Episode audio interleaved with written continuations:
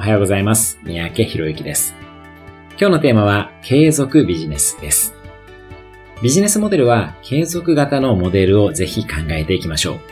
一回売って終わりではなく、会員制などの仕組みにしていくことです。完全な会員制にできなくとも、お客様からいただく総額、ライフタイムバリューと言いますね。そのライフタイムバリューが大きくなるように、長く顧客に貢献できる仕組みを作っていきましょう。例えば、皆さんご存知のプリンターなども、プリンター本体で儲けるのではなく、後にインクを買ってもらうことも含めたビジネスになっていますよね。